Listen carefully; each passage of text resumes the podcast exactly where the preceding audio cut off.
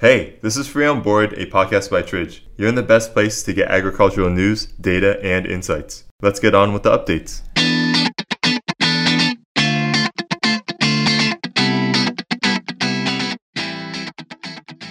As we've spoken for weeks now, the world is deep in a cooking oil crisis.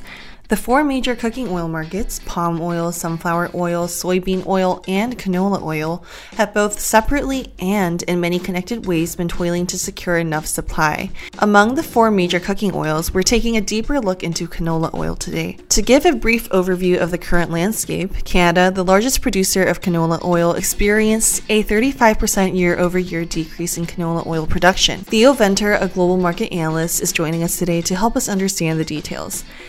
Before we start our deep dive, here are some essential updates. On May 13th, India announced their ban on the export of wheat.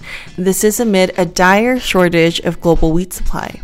After India's abrupt ban of wheat exports, 5,000 trucks with wheat headed to the Kandla port have been stranded for the last 10 to 15 days. Drewry's World Container Index decreased by 0.9% to $7,657, which is a decrease yet well above last year's rate. US wheat futures are up 4.18%. Palm oil futures are down 7.66% compared to last week. Now, on to our conversation with Theo.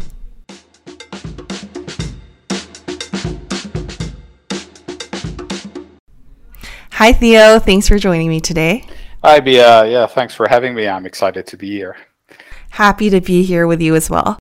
So, Theo, help me lay out the global vegetable oil market for our listeners. How bad is the situation? Is it as dismal as people make it to be? Well, I mean, uh, we hear a lot about the bad situation and like the dismal situation, as as you called it, and you know, I won't say it's a, it's a rosy picture. I think the main thing is that the the whole cooking oil market is affected across all all of the major oil seeds. So that includes, um, of course, sunflower oil, palm oil, soybean oil, and also canola oil.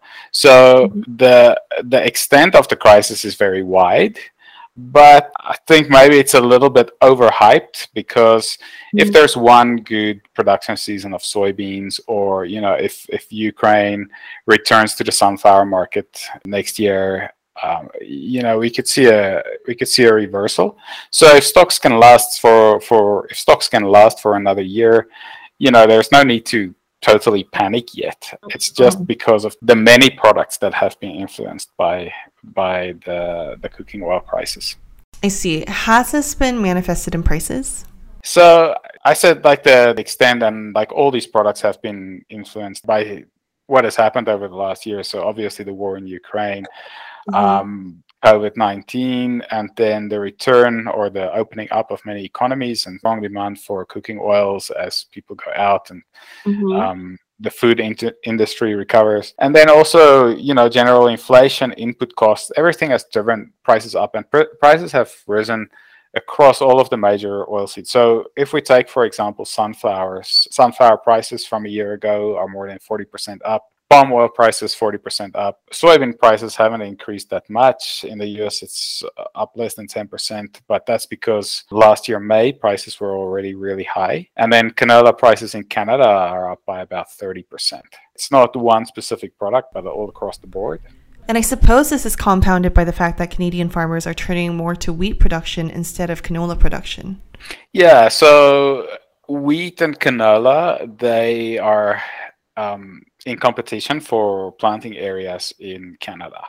So if you know if Canadians decide to plant more wheat, they'll have to cut back on on one of the other crops, and uh, it, it's mostly canola. Or if they plant more canola, they'll have to cut back on wheat production. So farmers have opted to go for wheat this season. So the area to be planted under wheat could be up by seven percent which means that the area to be planted under canola is also expected to drop by 7%. This is because wheat production is more profitable for Canadian farmers than canola, right? Yeah, that's right. So if we take a look at wheat price, wheat price is nearly doubled from a year ago. So it's about 90% up in the spot market. So, you know, it, it's 90% higher than last year, whereas canola is about 30% higher. Yeah, it's more profitable for farmers to plant wheat at the moment in Canada. Right, and I would assume so since India banned the export of wheat as well. And although India isn't one of the world's top wheat exporters, this new ban could potentially drive global prices to new peaks and perhaps also support Canadian wheat prices. Yeah, it will definitely put um, support worldwide wheat prices. Uh, you know, even though India is not a big exporter of wheat, it is the world's second highest producer. So definitely, wheat prices will find support from this. Yeah. In your analysis, you also wrote about Canada's plan to reduce planting area. Can you speak on the compounding effect this may have? Yeah, so uh, first we have to recap the 2021 22 season. So, you know, Canada experienced the worst drought in, you know, in recent history, which meant that canola yields dropped by at least 40% from the, the normal, from what it should have been. So canola yields were only 1.4 uh, metric tons per hectare, whereas for the five preceding years, the average was 2.3, 2.33. So, you know, it's a 40% drop from where it should have been. And that just meant like for the whole season, you know, production was was much lower than it should have been. Usually it's about 20 million tons. It dropped to about only 12.6. So, uh, you know, at the end of the season, ending stocks were really tight. So the stocks to use ratio was only 3%, um, where it's usually, you know, well above 10, 15%. So going into the 2022 23 season, um, opening stocks are really low. So less than 400,000 metric tons. And then production should rebound, but with the lower production, with the lower area, so the area is 7% lower than last year, um, yields should obviously be where they were in the the five preceding years uh, from last year. So yield should be back to something like 2.3 uh, metric tons a hectare.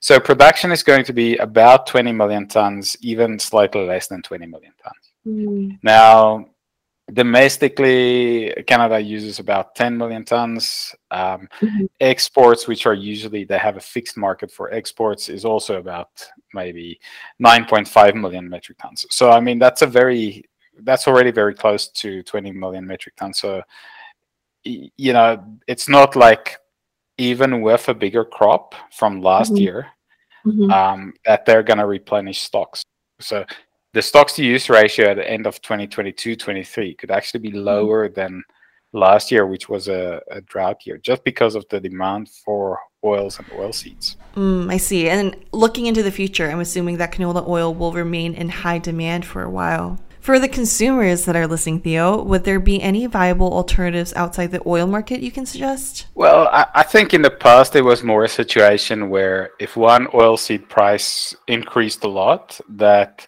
end users would just look for for another kind of oil to replace it. So, for example, if palm oil prices got really high, consumers would switch to soybean oil. Or if mm-hmm. sunflower prices got really high, um, consumers would switch to canola oil.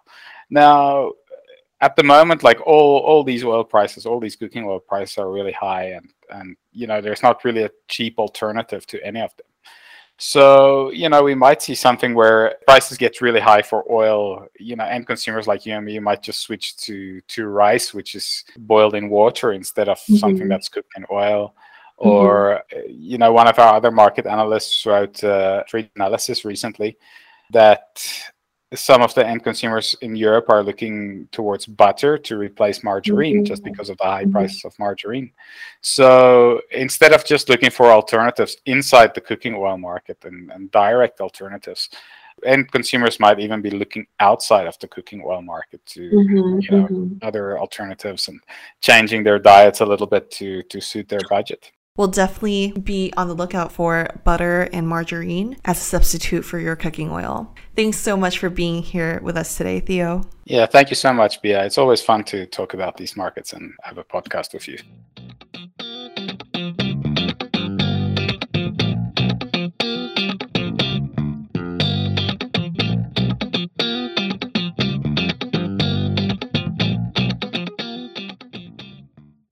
If you enjoyed this episode, please leave a review, subscribe, and share our podcast. Check out tridge.com slash intelligence data for more price analyses and up-to-date insights into the food and agricultural industry.